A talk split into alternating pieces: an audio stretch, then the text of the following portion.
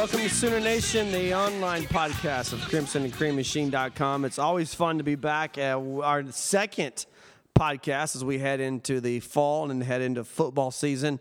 Oklahoma coming up, University of Akron. Season opener September 5th. A lot to talk about before then. Uh, we got into a pretty good conversation last week about the quarterbacks, a decent conversation about running backs. A lot to talk about tonight. I mean, there's so much going on with camp actually opened up, the players being there, and and and all these things that are that are happening. We want to get into uh, really a good uh, discussion tonight on the um, running backs, and then from there go to receivers and and tight ends. And at some point, we've got to talk offensive line. I don't know if we'll get to that in this episode of Sooner Nation, but man, we're excited uh, to be back and to be able to talk. Bring in my buddy Rich. Rich, how you doing, man?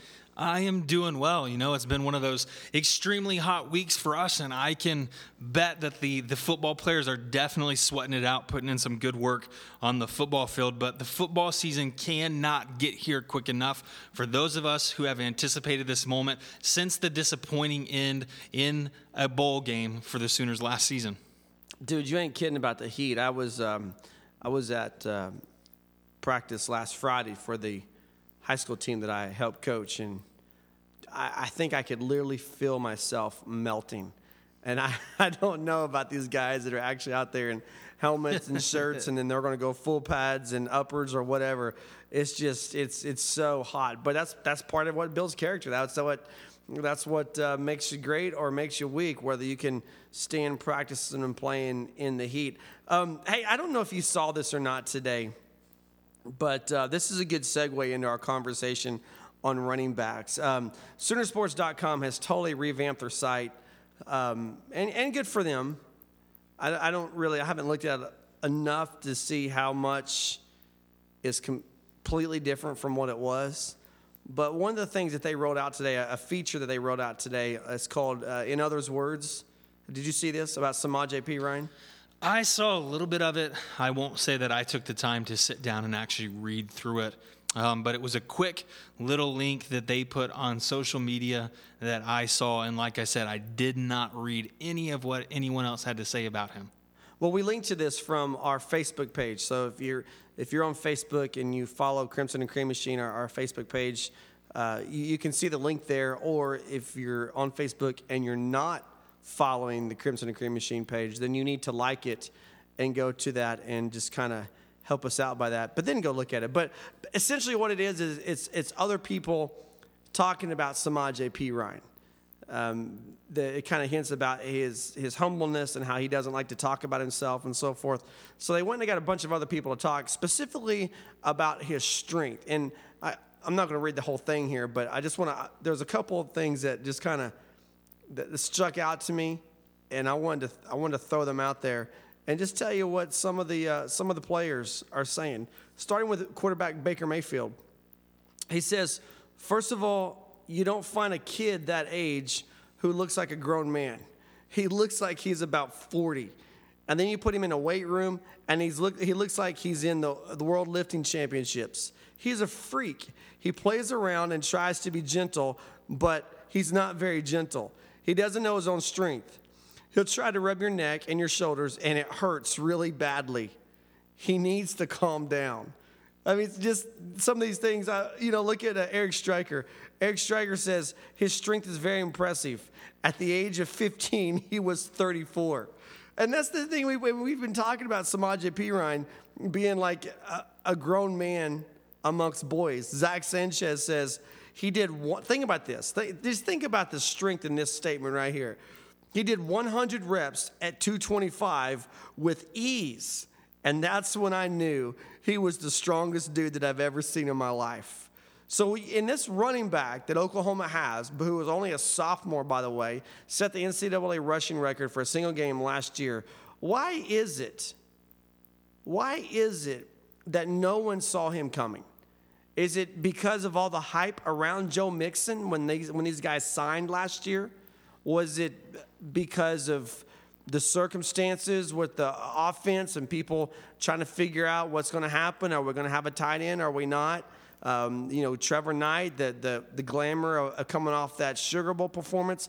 How is it that a guy this big, this strong, and let's just say this talented, how does he come in under the radar where he was really a surprise to everyone involved, from the fans to the coaches to other players? As a fan, I honestly think that we put a whole lot of stock into a star rating. We put a whole lot of stock into what other schools are recruiting these players as well as their high school stats.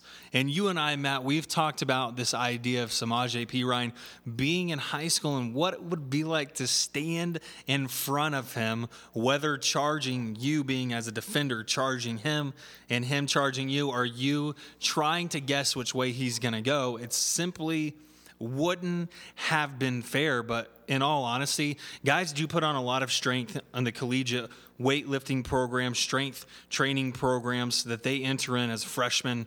And I think it comes down to work ethic, man.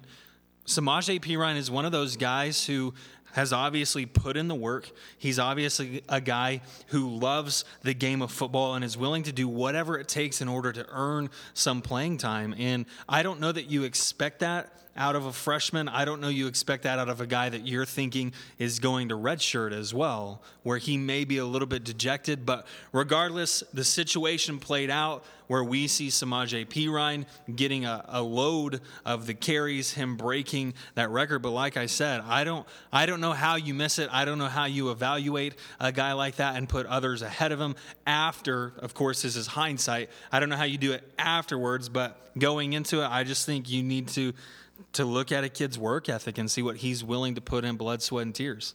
You know, and here's the thing. You, you, talked about him being a high school kid and what we'd like to have to tackle him in high school. I think it's time to, to approach it from the standpoint of what it's like to have to tackle him in college. I mean, because you go back and look at his video. You look at some of the things that he did last year. Go go and look at our, our running back preview and, and that highlight film we had of Samaj P. Ryan. And you see guys from Texas Tech, guys from Kansas, guys from Oklahoma State. You see guys all around the Big 12 literally just bouncing off of him as they come up and try to tackle him. Go back to the West Virginia game, that breakout game, over 200 yards, where he just kind of came out of nowhere. And here's, here's where I'm going with this. Clearly, you get bigger, stronger, faster. You get better in college. You should get better in college. Those guys that don't get better in college are the guys that we say, well, whatever happened to? You know, because they, they, were the four star, five star recruit, they were the blue chip athlete had a great collegiate, uh, high school career. They go into the collegiate level and they don't improve. And if you don't improve, you don't play. My point being is this I've said, you've said, other people who have more clout than we have said, well, if Joe Mixon didn't get in trouble, if Joe Mixon this, Joe Mixon that, then Samaje Perine's probably looking at a red shirt last year. Now, my point is this, but the first, the first angle I'm taking with that, knowing what we know now about Samaj P. Ryan, I don't know that that's true. I think it's probably at this point more accurate to say if Joe Mixon doesn't get in trouble last year, then Keith Ford probably doesn't play. I just don't know how you can have an asset like that in Samaj P. Perine to see who he is, what he is. It was that Adrian Peterson factor where Oklahoma had an established starter in Kejuan Jones, but after seeing them play two or three games, it was clear the freshman Adrian Peterson was better than the leader, the veteran Kejuan Jones.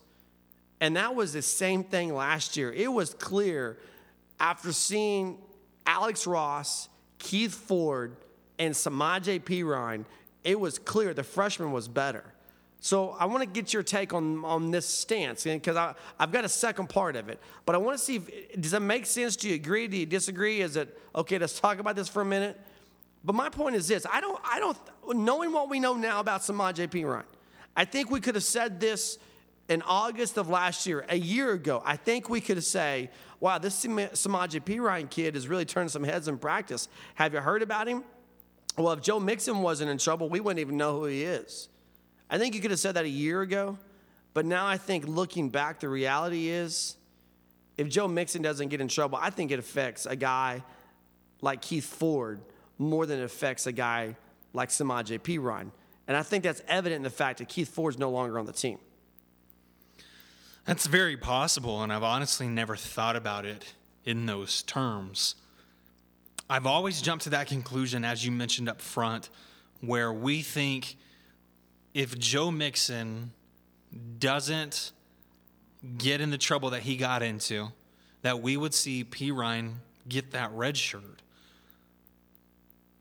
And I've got to say, man, I, I think you've you've stacked the box in your favor because I'm completely on board with after we've seen what he's capable of doing. How can you hold a guy like that off the field? But in on the flip side of that is we don't know what Joe Mixon's capable of. Still, your argument is valid when taking that stance as well. I just think when you're looking at four guys who are competing for playing time, yeah, one of them does have to get left out. Keith Ford was the more versatile guy. I think he would have gotten snaps. I think he would have been used in more of the game plan than a guy like Alex Ross would. And that's in my my humble opinion here, that's a travesty because Alex Ross, fastest running back on the roster, and I think they have misused him each and every year that he's been on the roster up to this point. I'd like to see them do some different things in this upcoming season, but I also have to think that he could potentially be the number three guy on the depth chart heading into 2016. So to answer your question a little more directly, I I could get on board with what you're saying. We could have seen a guy like Keith Ford, or we could have seen a guy like Alex Ross take a backseat to a freshman named Samaje Perine after he got a little bit of playing time, assuming that they weren't going to redshirt him, regardless of what the situation was. So, yeah, I can completely jump on board with that. Okay, so here's the other part of that. Um, and, and, we're going to get into Alex Ross here in a second because I completely agree. Guy's been misused.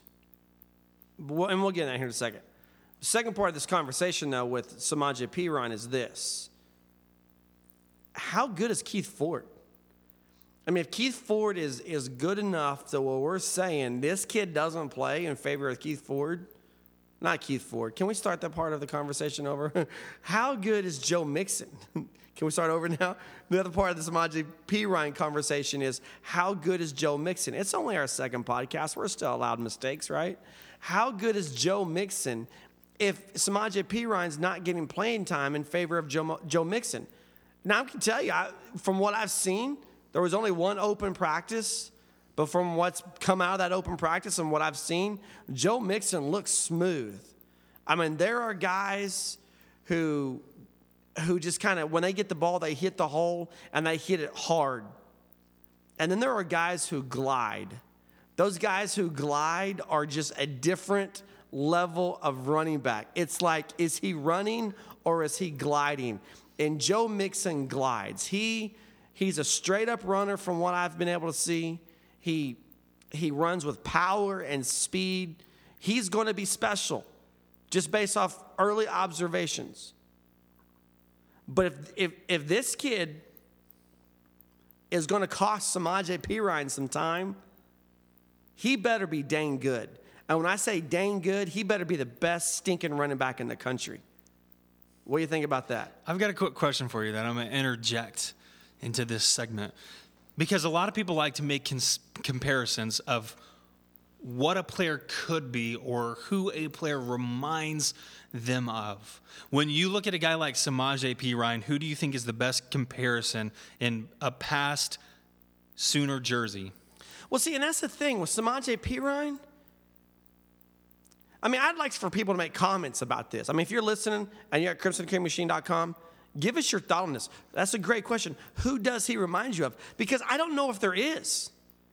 Has OU ever had a bowling ball for a running back? Because I can't think of one. I mean, you think you think of. I mean, you think of uh, even going back, Billy Sims, maybe Marcus Dupree, maybe, but I don't even think Marcus Dupree was as thick as what Samaje Perine is. You realize this is this is a guy who's the running back, and he's the strongest guy on the team. Let me tell you a quick story of what, what happened this last week. I don't know if you heard this or not, but you know, um, when players when players report, they they do their conditioning test. And what strength coaches will do is they check them that first week of practice, how much how many reps can you do? Bench press or whatever. So Samaje Perine is, I think it's 225. I have to go back and look, but I think he's he's he's doing 225. And once he outlifted everybody, he asked, Have I outlifted everybody? And they're like, Yeah, you've outlifted everybody. He goes, Okay, I guess I'll stop then. He wasn't even tired. He didn't need to quit. He just quit because he'd outlifted everybody. So he's the running back, and he's the strongest guy on the team, be it linemen, be it um, being, you know, whatever, linebackers, guys who are supposed to be tackling him. He's bench pressing those guys. I don't think OU's ever had a guy like that. And, and I know Adrian Peterson, you, you get those guys on campus and you just look at them, and physically they look different. And I've been, I've been around Samaje Perine. I, I, I, my son and I, last time I saw him, we, we ran into him at a OU basketball game last, last year. It's the last time I saw him at, after the season but he just looks different. I mean, you, you, you look at him, I mean, it's not hard to pick out a college athlete whether basketball, football, whatever, you can look at a guy and you say, he's an athlete. The way they dress, the way they walk, you know what I'm saying? They're not hard to go spend time on campus and you can pick them out. But then you see guys like Samaje Perine, you see guys like Adrian Peterson, and you say, they're different. They just have that factor about them. You saw, you were around Kenny Stills, you, you were around Tony Jefferson those guys that they're college football players, but they're like the cream of the crop college football players. And you can just look at them and say, there's something different about those guys. I don't know that OU's ever had a guy physically like Samaj P. Ryan. He runs differently than Adrian Peterson, even though Adrian Peterson from day one, you're like, this kid's gonna be here for three years, and he's done. He runs differently than Adrian Peterson does. So I don't know that you can compare him to somebody else. I could be wrong. I really don't know. You know what I would compare him with? And this is to sound crazy. I would compare him to Keith Jackson, who was a tight end. That's just the difference in Samaje Perine. Keith Jackson was a big, athletic, strong tight end. He was fast. Go look at that end around reverse against Nebraska. Following what he did in the pros. Go look at the Green Bay Packers, look at the Miami Dolphins. Those are the type of guys that I would compare Samaje Perine to. I don't know that I have a running back in mind that I can say, yeah, in Oklahoma's history, maybe Buster Rhymes. You probably not the rapper, because see, you're younger than me. Okay, you're younger than me, and I can see it in your face. Oh, Go man. at some point, Google Buster Rhymes OU football. It's it's funny that you bring that up because you and I have had this conversation before, and we have specifically. I'm not talking the conversation about comparing Samaje Perine to a former Sooner running back, but the conversation centering around Buster Rhymes and my my generation saying this is Buster Rhymes versus your generation saying this is Buster but, Rhymes. But your generation, it's Busta. Busta. Busta yeah, Rhymes. With an A, that's right. Yeah, but yeah, OU football, it's Buster. Yeah. Buster Rhymes. Well, but here, here's what I'm going to say. Uh, I'm going to say this. Work ethic, I think he's right on par with a guy like Adrian Peterson. He's the hardest working, strongest guy on the team. But running style, Adrian Peterson was a straight up runner who had straight line speed. I mean, he had that elite speed. I think Joe Mixon would almost rather you try to tackle him than him try to run away from you because um, you probably don't remember a lot about Walter Payton. But Walter Payton punished you for trying to tackle him. And that's the kind of guy that Samaje Perine is. He wants you to try to tackle him because he wants to hurt you. And I don't I really don't know. I think you have to go way back to find a guy like that. Make sense? Yeah, makes sense. My follow-up question for that though, and this is where I was going with it was when you look at a guy and what we know currently about a guy like Joe Mixon. I know he is a guy that you could put in multiple different positions, excels out of the backfield with his hands, excels carrying the ball as well. But when you look at him, there I think there are a handful of comparisons that you are going to draw. So my second half of that question, and then I was going to tie these together at the end, but who if you had to pick one player again, a former Sooner that a guy from what you know of at this point in time, in terms of what type of player Joe Mixon can become, who would you say he compares to? Well, Joe, Mixon. I mean, Joe Mixon absolutely compares to Adrian Peterson. I mean, and again, I don't know that that's fair, particularly to a, a freshman, but he, he compares to a guy like Adrian Peterson. There's there's not a guy. I mean, he's he, he's not a Quentin Griffin. He's a bigger, stronger runner. Qu- Quentin Griffin was a cutter. Um, you know, you could you could I think you could put Joe Mixon based off the sample size. Keep in mind, we've not even seen this kid play a football game yet. But based off the sample size, I think you can put Joe Mixon in the same category as the Billy Sims, as the Adrian Peterson, just those guys. He's going to be a star. I mean, like I said, I, just based off of today's, uh, this week's uh, open practice, I mean, there's just, he's smooth. And I think September 5th, Samaje Perine is going to go out there. He's going to start. Uh, there's, there's no reason for Samaje Perine to lose that position as a starting running back. But Joe Mixon is going to play, and he's going to play a lot. And he's going to be smooth. OU fans, whether you love him or whether you hate him, because he's going to be one of those guys, I don't know there's a lot of middle ground with Joe Mixon. He's going to be electric. And I, I feel Joe Mixon's a three year guy. That means OU only has him for two more years because he's going to go to the NFL as a redshirt sophomore. He'll play this year as a redshirt freshman. He'll play next year as a redshirt sophomore. And then if I was a betting man, my money is that he's done. He's gone. So I would say absolutely based off of what we saw from Adrian Peterson early on and what we've seen from Joe Mixon early on, very, very similar paths in the way they run the ball and in their speed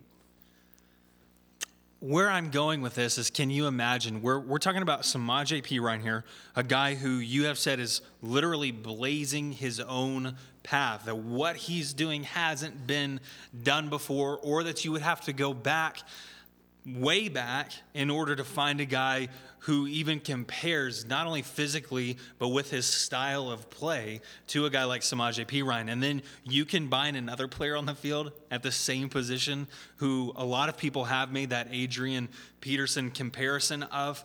Can you imagine the talent and how much attention the running back position is going to get for Oklahoma all year long? And then on top of that, you've got to worry about a guy like if Baker Mayfield gets the start, he's mobile. He may not be as quick as Trevor Knight, but you've still got to contain him. You've still got to worry about a guy like Sterling Shepard. I'm I don't want to jinx a team before the year even starts, but I am going to say this and go on record and say this could be one of the better offenses that we've seen.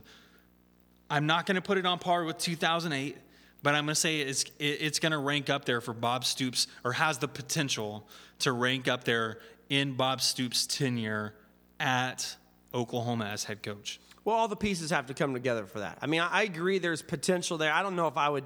I'm with you. I don't know if I'd put it on par with 2008, but everything's got to come together. Um, imagine 2008 with an Adrian Peterson, though. I mean, you had two good running backs in DeMarco Brown and Chris DeMarco Murray and Chris yeah, Brown. There exactly. You there you go. DeMarco Brown. We just created. they both, we just created a, a, new Sooner football player. Uh, yeah, I mean, but imagine an Adrian Peterson type guy. I mean, DeMarco Murray is a great talent. He is. I mean, He's best running back in the NFL. NFL, last year. Mm-hmm. Okay, top dollar, Philadelphia. I mean, you got the Philadelphia Sooners going on now, but he's not Adrian Peterson, and that's if if you buy into the hype, if you buy into what we're saying we're saying that this is an Oklahoma offense that has an Adrian Peterson type running back and Samaje Perine who could be better. Let that soak in for a second.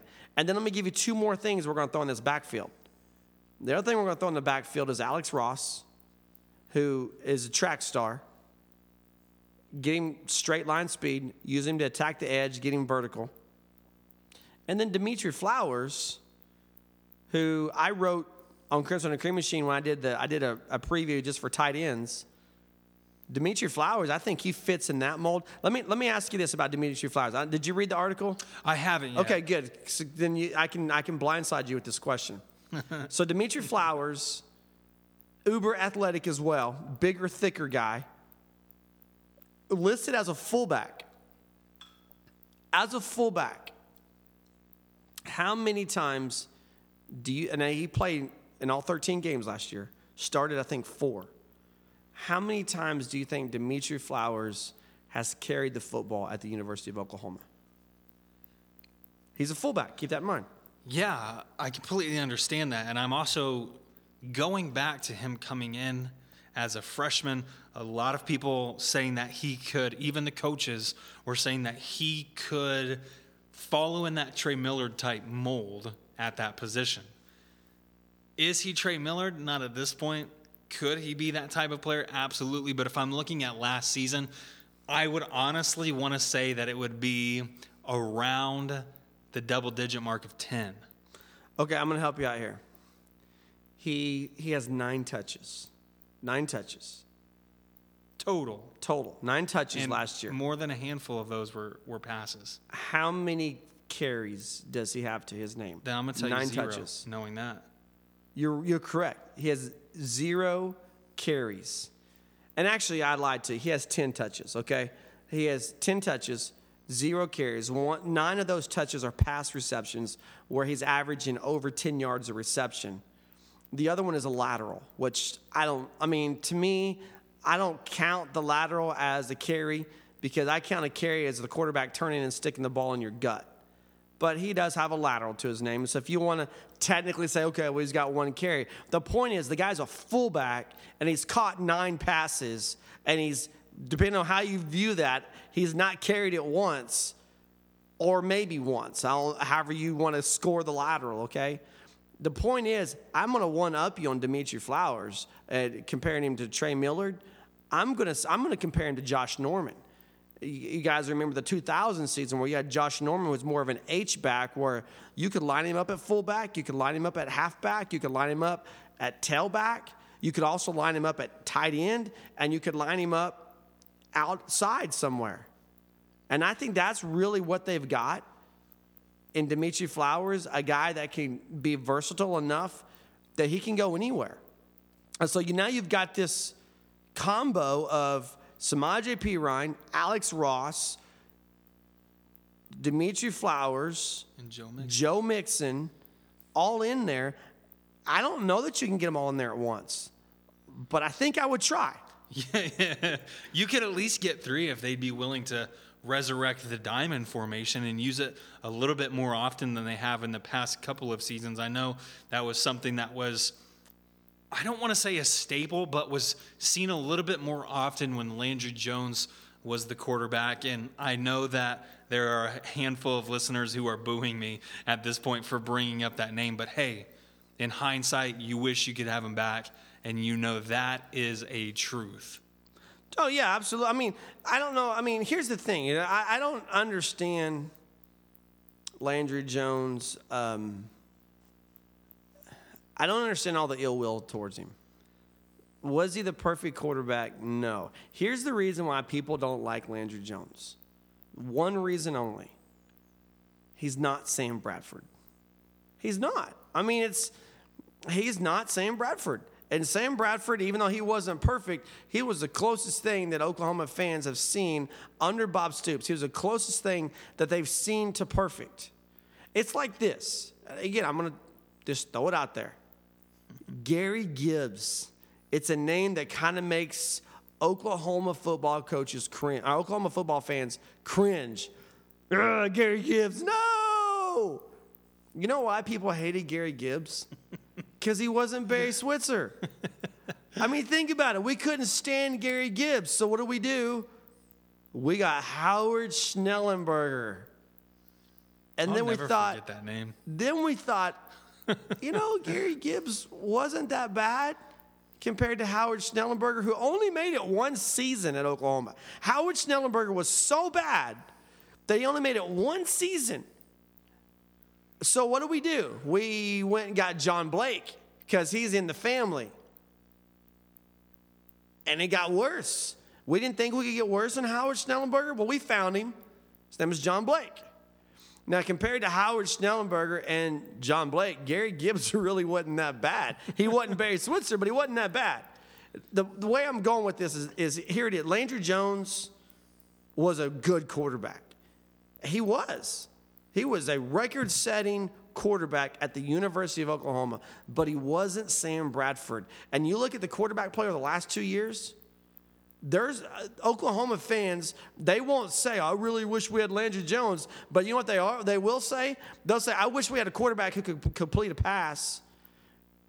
And for all the crap that Landry Jones got over interceptions, name me a quarterback who doesn't throw an interception and then talk about him. Robert Griffin. I'm teasing. No. the point is, Trevor Knight has thrown atrocious interceptions. Atrocious. And just as we went from Barry Switzer to Gary Gibbs to Howard Schnellenberger to John Blake to Bob Stoops, things got better. And we're going to see that same progression, I believe, with the quarterbacks. I mean, I- it's going to get better, but we I think Oklahoma fans need to appreciate what they had in Landry Jones. And this is completely off script. This is not on the agenda for tonight. But I just I don't I don't get it. I don't I, I he had a winning record against Texas. He had a winning bowl record. I, I don't get it. I just I don't understand it, but it's whatever. It's always, at least for me, a sky is falling mentality where we recognize that things aren't as good as they have been. But again, we have that saying for a reason. Hindsight is 2020 whether people are willing to admit it whether they're not as we continue to dive down this rabbit hole that we never intended to dive down I'm I'm on board with you. I was not a Landry Jones hater. Was there times where I wish decision making would have been a little bit different? But then again, those are the exact same traits that I wish we could trade about Trevor Knight. Some decision making process, making quicker decisions and making less mistake prone decisions, if you will. Is that is that even correct there? But anyway, I digress, man. When we look Well- at this I'm, I'm hang on. I'm gonna let I'm gonna keep the digression going for just a second. Here's the thing. Here here's the epitome. Here's the epitome of the Landry Jones haters. All right, the epitome is this. Um, and this is just what it is. Okay. Do you remember the Florida State game in Tallahassee? I do. Very much The, so. the pass to Kenny Stills. Mm-hmm. Okay, great play. And I think it even made our, our countdown to kickoff as whatever day that was. But do you remember the criticism about that play? The criticism was Landry Jones underthrew the ball and Kenny Stills had to adjust to make the catch. Okay? So we can't even celebrate the play from the Landry Jones perspective. We have to celebrate from the Kenny Stills perspective that he had to adjust and make the catch. Do you know who made a killing throwing the football like that? Josh Heupel. Josh Heupel consistently threw the ball up like that, and he had guys who could run underneath it and catch it. He had Antoine Savage, he had Curtis Fagan, he had those guys. Um, I'm blanking on the guy's name. Andre Woolfolk. He had guys like that. Do you remember? I don't know if you remember, you remember that, that Nebraska game where Andre Woolfolk jumps in the air to catch the ball and like he tips it up and as he's falling, he kicks the ball with his foot and ends up catching it. He had to do that because it was a bad. It was the ball was in the vicinity, but it wasn't on target. And Josh Heupel won a national championship throwing the football like that. And we love Josh Heupel, the quarterback. We have different emotions for Josh Heupel, the offensive coordinator. But I'm just saying that's that's we hated Landry Jones because the game-winning touchdown that was caught was underthrown. And I just I don't get. I mean, I'm, I'm okay. I'm done. Okay, I'm done after that. But that just put puts things in perspective a little bit. Yeah, absolutely. And all I'm not adding anything to that. I'm looking at the quarterbacks that we've currently got on the roster, and I think there's a lot of talent there. I really do. I know they've added a handful of guys to walk ons. They're worried about shoulder fatigue and different things currently, as those are issues that have crept up in the past. But I like what I see out of this quarterback group. I like that there is some camaraderie. I like that there is some competition. You and I discussed this last week and who we like and who our favorite, our current favorite was, and who we expected to trot out there. But again, I, am just looking at the offense of a whole, as a whole, excuse me, and looking at the potential there with what is in the backfield, with what is under center. A guy like Dimitri Flowers and the versatility that you've mentioned, along with what we hope is an improved receiving group. Dede Westbrook could be the X factor there should be the X factor, a guy who can step in right next to Sterling Shepard and make big time plays, taking a lot of the pressure off the quarterback because we already know the running backs have that that ability to take that pressure off. We want the receivers to help them out now as well as we move forward and look at some of the bigger games on the schedule where they could produce some upsets. And I think the mark currently for the season is set at 9.5 wins and the over under for Oklahoma season. And if they can get some things going together, I, I would definitely love to see another 10 win season. No, I, I think, and I, I, think I would be on the side of the over at this point. Just looking at the schedule, I, I do think you can. I think you can find two losses on Oklahoma's schedule. If you're looking for them, they're there.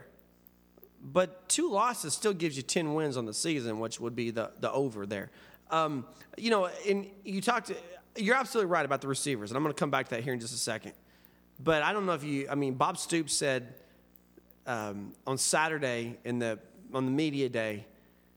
So let's let's think about media day for just a second. Now, fast or rewind to July and in uh, Big 12 media day in Dallas. Remember what Bob Stoops said about the quarterbacks? Basically, he said it was Baker Mayfield, Trevor Knight, and then Cody Thomas. I mean, he pretty much right, alienated right. Cody Thomas from the race. He had a different tune on Saturday. Saturday, he, he talked specifically about Cody Thomas, even as much saying that he's, he's vastly improved since the spring. Before we get into receivers, my question to you is Is that just throwing a bone out to Cody Thomas because of what he said in Dallas? Or do you think Cody Thomas is back in this quarterback race? There's potential to go both ways with this question, honestly. Um, my initial thought is to really say to take away any inkling that any sports writer, anyone who follows the Oklahoma Sooners, may have had ourselves included in writing Cody Thomas off. I think there may have been a little bit of, I want to alleviate that situation, not leave him out of the conversation, and recognizing that he may have done that unintentionally with his comments. So he's pulling him back in, wants Cody Thomas to compete at a high level, wants him to compete for the starting job, as he's obviously dropped baseball to prepare for that specific role. Is Cody Thomas the guy experience wise? He got a, a handful of experience last season handing the ball off. No, he threw. He just threw just to the not, other team, and not very often. And that's why that's why we saw a 427 yard performance. Come on, let's be honest. Regardless, I think it was more so throwing a, a bone to Cody Thomas. I'm not saying that Cody Thomas couldn't potentially be the starter one day, but at this point in time, I do think it's a two man race. Cody Thomas completed 45.5% of his passes last season. Now, keep this in mind, okay? We, we talked about, you know, what a tragedy of a season Trevor Knight had, okay? Trevor Knight completed 56.6% of his passes. So Co- Cody Thomas is 11 points underneath percentage wise of a completion percentage. Now, on that on top of that, Cody Thomas Cody Thomas threw two touchdowns to four interceptions. And again, I, I, you know people say you can wipe you can take away last season, and, and you've made the argument Cody Thomas didn't have Sterling Shepard, and, and so forth. Okay, I'll give you all that. The point I'm making is, I, this is, in my opinion, this is still a two quarterback race. Trevor Knight, Baker Mayfield, and as soon as I say that, they're going to come out and announce Cody Thomas as the starting quarterback because when you look physically, he's the biggest of all the quarterbacks. He's probably got the strongest arm of all the quarterbacks. So he fits the role. But I still say this is Baker Mayfield's job to lose, and the only guy who's going to beat him out of that job, I believe, would be Trevor Knight. Bob Stoops also said on Saturday that as soon as they can announce a starter, it's better for the team. But they don't want to rush it. And then something that you had hinted at in our last week's episode is whether they'd play two quarterbacks for a while. And Lincoln Riley said, no, I don't want it. We want one quarterback. Completely shot me down. So I mean, and I Thanks, get it. And, if you think about it, that's what we talked about. We, we is, said absolutely. they've got it. I, I I disagreed with that statement. I said they've they've got to name a guy and stick with him. Mm-hmm. Now this quarterback, no matter who it is, it's going to be Baker Mayfield. No matter who it is, he's got to have receivers, and he's got to have better receivers than last year. Outside of Sterling Shepard, outside of Sterling Shepard, you got guys like Durron Neal and you know uh, Jeffrey Mead, Jordan Smallwood. There, there's there's some there's some potential there, but you got to think that Jarvis Baxter, Dede Westbrook, John Humphrey, the JUCOs and the freshmen, they even they even said Dahu Green from Westmoore is kind of making a good impression. You got to think uh, no one's job is safe outside of Sterling Shepard. I mean, and if these new guys can come in and challenge and take over on this one way or the other, whether it's just a whole new crop with Sterling Shepard or whether this new crop pushes guys like Durron Neal, Jeffrey Mill, Jordan, Jeffrey Mead, Jordan Smallwood, it's got to be the receivers have to be better. They have to be vastly better. They've got to run better routes. They've got to have better hands. They've got to make separation. Some of that will happen in the offense because of the different way this offense is schemed.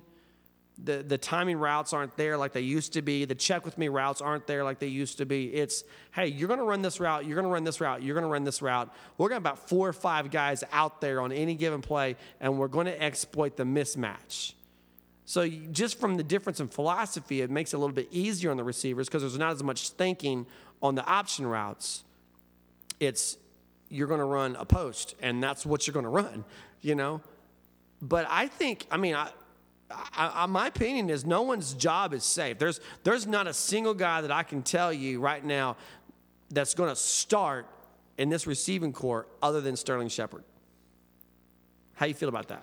I agree with you at this point in time. I I think you hit the nail on the head when you said no one's job is safe. At least in my mind, that should 100% be the case outside of Sterling Shepard, as you mentioned as well.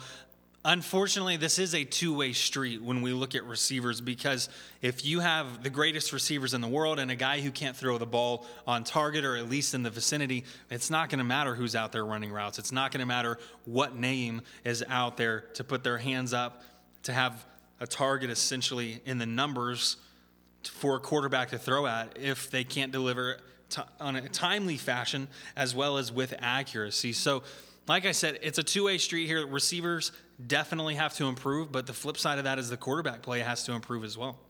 Well, and I think they go hand in hand. This, this is going to, if we're not careful mm-hmm. here, this is going to take us back to Yeah. our our bowl game argument that yes, the quarterback. I mean, a, re, a bad receiver can make a quarterback look bad. Now, I, I don't think I don't think there's anybody that was all world taking snaps for Oklahoma last year. But mediocre, mediocre quarterbacks are even worse with bad receivers. And that's what Oklahoma was dealing with last year. And so because of that, because of that, I think there's more there may be more potential for Trevor Knight if he has a better relationship. But that also means that Baker Mayfield has a better relationship with better receivers, and Baker Mayfield still has the experience in this type of offense. Um, but you know, again, I, I- think I, if you if you had me, if you said, okay, Matt, you know, here's the deal, we're we're going to kick your dog in the face if you don't give me four starters at receiver right now. I'm going You wouldn't care. I wouldn't care don't like because because I hate animals, but I'd be like, if I give you four starters, can you still kick my dog in the face? But you know, obviously, it's it's Sterling Shepard. I, I I think I still like Jordan Smallwood. I, I like you know if he's healthy, I, I like his potential. I, I think Dede Westbrook and Jarvis Baxter are. I- think they're coming in from JUCO ranks and they're starting. So where does Dur- Durron Neal fit in that equation for you? I think Durron Neal's a backup. I mean, the guy, he's a senior. He, he's He been on campus for three and- years. and that's he, why I'm asking that question. he question. had a career. And again, he had a career year last year, but we all we've talked about is how bad the receivers were. Mm-hmm. Now, keep in mind, just because I say he's a the guy like that, I think Jeffrey Mead's a backup. I think Durron Neal's a backup. Um, you know, the- Michiah Quick, I think he's a backup. It's unfortunate. But no, but no. But that's here's what I'm saying. I, I don't know that that's a bad thing, because I think this offense is going to need to go eight deep. I think if you're in the top eight, you're playing. Yeah. Because sure. this is going to be a fast pace. You're running a whole lot of offense. Even and, and we talk about how good the running backs are. And Lincoln Riley was asked about that on Saturday, and he he he said, "Uh, "We've got the best backfield in the nation." He, those were his words. We have the best backfield in the nation. I plan on using them, and these guys will be tired. They'll be exhausted Saturday night, Sunday morning. But all that you hear from the receivers is how much they're running. Man, we have never run like this before. So you got to go eight deep. And so I think if you're in the top eight, you're good. And I think OU legitimately is going to need eight guys. But keep in mind, Dimitri Flowers, I think, counts in that eight. I think Mark Andrews at tight end counts in that eight. So it's going to be interesting to see how it how it folds out. But this receiving core, they have to get better. They have to get better quickly. And that's why I think John Humphrey, I think he'll be in the top eight. He's a true freshman. And then I absolutely think, I I really do. I, I think Dede Westbrook, he's been on campus. He was here for the spring. Jarvis Baxter just fell in Oklahoma's lap. And as a walk on, I think he's going to play. He was a top 50 recruit in the nation from JUCO, and he just fell in their lap. So I think those guys play. But again, if you're top eight, I think you're playing. I absolutely do hope you're right. And I want to make maybe a little bit of a jump here, but one of the things that I remember we had talked about Samaje Perine, the running back group in depth, er, depth earlier on here. And one of the things that I remember about Samaje Perine coming as a freshman was he knew that he wasn't going to be the most highly touted running back on the Oklahoma roster coming in. He knew that there were bigger names coming in with him, but his quote when asked about it was I don't mind working for a spot or something to that effect. If we can get guys who continue to come in like that, I feel like you've mentioned Jarvis Baxter. He could be that type of guy. He doesn't mind coming on as a walk on and earning that scholarship down the road. Now, he could have went somewhere else and easily had a scholarship, easily been funded for the entire fall semester, even the spring semester, and so on and so on until he finished out his career somewhere. But he's chosen to come to Oklahoma where he I feel like legitimately wants to work. And when we, you have those guys who are entering a situation like Oklahoma currently has, I think it pushes everyone to get better. And we're right back to where we started with saying that it's an open competition. I think you're absolutely right when you're talking about eight deep. You've mentioned that before in conversations that we've had off air, in conversations that we've had over lunch. These are things that we've talked about. And I completely agree with you. There is a lot of talent. It seems to be a deep position this year. It seems that they can rotate guys in without having a lot of sufferance or suffering, if you will, in terms of production. So if we're looking at eight, eight guys, or if you're looking to name four starters, it can be any number of guys. I'm just hoping they're able to produce like we're expecting them to at this point in time. Yeah, I mean, and, and again, you look at a guy like Jarvis Baxter, South Florida bound. Credits didn't work out, but they worked out for Oklahoma. He, he's a scholarship player. He doesn't have a scholarship, but he's a scholarship type athlete. He, he's not your typical walk on athlete. Most, most of your walk on guys are like, hey, we got a spot for you. Come on, you can be a preferred walk on, which means there's a spot on the team for you. Basically means you're a practice squad player. Jarvis Baxter is not that guy. And and I, just I mean I, I and I think if I'm a receiver, if I'm if whether I'm a high school recruit or whether I'm a JUCO recruit, and I see what Oklahoma threw out there on the field last year for receivers, and I understand that Lincoln Riley and his reputation is coming. What he did at Texas Tech, what he did at East Carolina, he's coming to Oklahoma. I'm I'm looking. I'm interested. I'm interested to see what's going on. I'm interested to see what they have to offer. And and I think Jarvis Baxter is completely confident in the fact that this time next year he's going to be on scholarship. So that that's my thought there on that. The only other position we haven't talked about offensively is the line. And you know, that's the I mean, we we talk about question marks on the on the offense. I mean, I think quarterback's your biggest storyline. I think running backs. I mean, we uh, outside of the Joe Mixon saga, I think when you look at the storylines, running backs is the last of the list on on the offense. But I think the next biggest story for Oklahoma, once you get past the quarterback, is is right there at, at offense, where they replacing two two offensive tackles, both of them gone to the NFL. And then you got you had to suspend Kenyon Friesen. I probably didn't say his name right, but whatever. You had to suspend him this week. Um, offensive line, something's got to. I mean, these guys got to gel. They got to gel quickly. Again, the good news is pass protection is a lot easier than run blocking. Pass protection, you got to hold for three seconds, not literally hold, but you know, keep your guy at bay for three seconds. Run blocking, you got to open up. You got to turn your guy. You got to move him one way or the other to open it up. Now they're going to do good. They're, I mean, they're going to do both of these. But the good news, even in run blocking, is you got Samaje P. Perine, and people really don't want to get in his way. I mean, who wants to raise your hand to volunteer to meet Samaje P. Perine in the A gap? You know what I'm saying? But this offensive line, you, you got they got to come together. They got to come together quickly.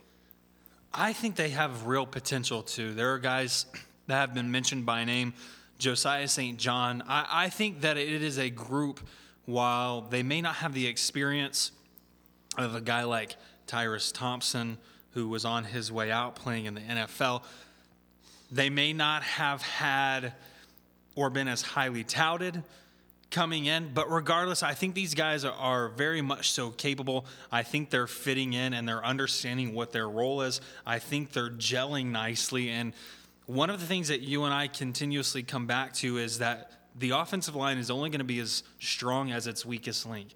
Who is going to be its weakest link? I mean, there are a couple of options that we could go with at this point, but we won't know 100% with 100% certainty until they step out there onto the field and they're they're doing what the coaches are asked, and more specifically, as you mentioned, run blocking. But like I said, I think it's a more than capable group. I think this is a group that could potentially and this this is what I, I may have mentioned this last week when we talked about our bold predictions that I wanted to put that Oklahoma would give up the fewest number of sacks in the Big 12, even with the offensive line shakeup. I think that they can be that good. I think, as I said, they've already got the size, maybe not the experience or the know how, but it's next man up. That's how it's going to continue being. I think they're up and ready for the challenge.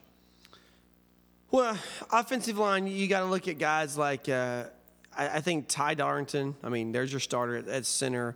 You got uh, Nila Kasitati. I think he's he's probably your your. Um, I mean, clearly, I think he's going to be one of your starters at tackle. Um, I'm sorry, he's a guard, isn't he? I think you gotta. I think you gotta find a guy opposite of him. Jonathan Alvarez may be one of those guys that I'm just throwing out names there. I, but I, I, think Nila Kasitati for sure is a starter at guard. Uh, you know, you, you, so you got a center, you got a guard for sure. You got to find somebody to go next to him, and then you got to find tackles. And and you're right. There, there's names there. There there are guys there that. Here's where Oklahoma is in a good position. They're in a good position because they have a lot of guys with playing experience. And even though they're they're they're losing returning starters, they're going to plug guys in that have played. And I think that's I mean, it's not just fresh meat so to speak. Uh, but one guy I really like at tackle is is Orlando Brown. I mean, I don't think if the guy if it can all click mentally, he's a good talent. I mean, sure. dude, he's 6'8", 342 pounds, redshirt freshman. How can you not like that guy as an offensive tackle? And so it, it's not like it's it's. I mean, imagine this, if you will. Orlando, Orlando Brown, 6'8", 342 at one tackle. Derek Farniok, Farniok. Farniok. Yeah, that good. name. You're good. 6'8", 339. I mean, those are some big dudes. But they, it's got to click. And, if, and I, I, I think – why it is for sure. And even you mentioned Josiah St. John, 6'6, 308. I mean, why it's, there's the need there to find guys. It's not like they're going to an empty cupboard to find them. You know what I'm saying? They're mm-hmm. not going to a bunch of guys who have never played before. The real question is last year, the comparison was that Oklahoma's offensive line would rank, I believe it may have been the top five size wise in the NFL or top 10 size wise in the NFL. Will this be a line that's able to compete with the line of last year, not only in size, but also in talent? No, and, and that's where that's where you, you look back at, at Bill Bedenbaugh and, and so forth and what they're doing, the recruiting, the development. Because I think if the development is there, then yes, I, I think I really think, and again, this could just be the optimist in me coming out as a fan. I think it's plug and play. You plug the like you said, Yeah. next man up. You plug the guy in, and if they've developed, that's the key. If they've developed, there is talent and size there on this offensive line. Yeah, absolutely agree, man. All right, so um, there's really a not um, a whole lot left. I, I don't think we can get into defense because we're, we're going to get up against the clock here in just a second. Um, but I mean, anything else offensively? Anything uh, question marks that you would have, or anything that you see, you know, that, that you're going to come down with to say, you know, a season opener. Here's what I expect to see. Anything that we haven't discussed or brought up yet? No, um, there's nothing that hasn't been brought up. Um, but just as a side note, this is an offense again that I do believe has the the power to score at will. They'll once again resurrect this idea of a Big 12 offense, of your traditional high-powered electric offense that we've seen out of Baylor, that we're starting to see out of TCU, that we've seen out of Texas Tech. I think Oklahoma is once again on par. They'll be on that level. So they're going to have to look at really defensively how are they going to stop a lot of those things. And I know we were talking specifically about the offense there. But the defense, when we get to that in a future podcast, I think we'll have a handful of more questions than we really do with the offense because I do think that we're set at running back. I think we're in a good spot with the offensive line. I think there's talent at the quarterback position, and I think there's talent at the receiver position. So the defense will be the bigger question for me heading into the season, and whether they can stop a team like a Baylor or whether they can slow down a kid like Trevone Boykin. No, I do think it's safe to say that at this point the offense is ahead of the defense, and I think we kind of knew that going into the offseason. Regardless of the quarterback situation, offense is ahead of defense. You talked about a future podcast, which will be a week from today, and we're going to get into the defense, and we're going to get into all the ins and outs of the defense. Um, and again, just a public service announcement to remind people who listen, download us on iTunes, listen to us at Crimson and Cream Machine, however it works. The way it's going to work is, you know, leading up to the game, we're just going to have the pre-recorded podcast that we throw out there on Thursdays. Then game week, we're going to have a preview to preview the Akron game, and then starting September 6th, on the Sunday after the Oklahoma season opener, we're going to go with our live show. So you want to com- comment or call in or text or Facebook, however you want to do it, to give us your thoughts. The defense isn't any better than where they were last year, or the defense is a light years ahead of, the, of everybody else. Joe Mixon is go ahead and give him the Heisman Trophy, or you know, fire Bob Stoops. Whatever your opinion is, we want you guys to participate in that live show. And then from that point on, after every game, we're going to have the live show that following Sunday, and we strongly encourage your participation in that. So let's close it out with this. What are you making that face for? What happened? I got your text, Oh, and I'm not certain that my answer to the question is an actual answer to the question. To be as vague as possible. Okay, because no one, I, no one listening has any idea what, I'm, No, what we're talking no, about. they right don't. Here, here's the thing, I, I and here's how I work because I am such an organized person. I just sent Richard a text that said, "Can you come up with a bold prediction to close out the show?" Because I, I, I have one that just came to me after as we were talking about quarterbacks. I have a bold prediction. And do you want me to go ahead and give you mine, and or do you have something off the top yeah, of your head? start, man. All right, here's I'll my bold with what you've prediction. And really, if you think about it, this is something I've already said. I said it back in the spring. My bold prediction is this. And remember, bold predictions, they're not layups, they're not give me's, they're, they're out there. There's a reason why they're called bold. Here's my prediction. Based off of what Bob Stoops said about Cody Thomas, I think when the starting quarterback is announced, sometime between now and I'm I, the timetable I set, I think was August 28th. Sometime between now and August 28th, when that starting quarterback is set, it's going to be Baker Mayfield, which isn't that bold, but Cody Thomas will be number two. That's my bold. I said that in the spring, and I'm saying it again. Cody Thomas will beat out Trevor Knight. Trevor Knight will become the third string quarterback when the depth chart is released. That's what I think Bob Stoops was hinting at when he said that Cody Thomas has made strides, vast improvements since the spring. I think that's what he's talking about. Bold prediction.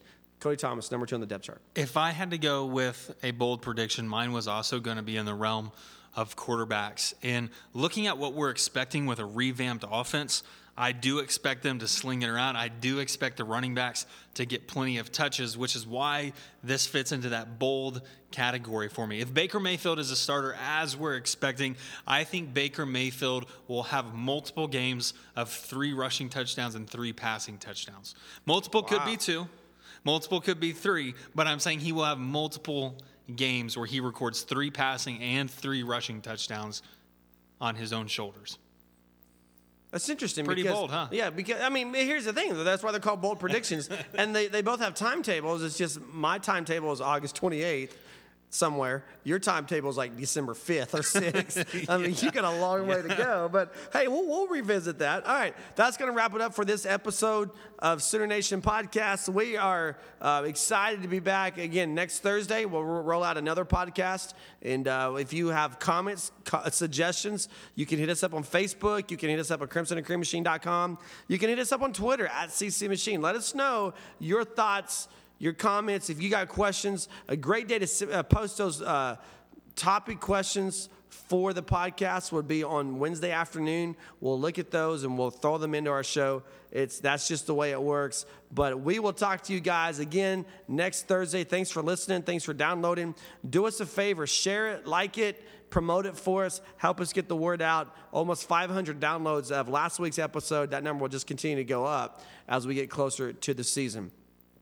It's going to wrap it up for us. He's Rich DeCray. I'm Matt Hofeld. CrimsonandCreamMachine.com is where you can find us every day talking all things Sooners, not just football. A lot of basketball news coming out this last week. We'll see you there. And until next Thursday, have a fantastic week. Boomer Sooner, everybody.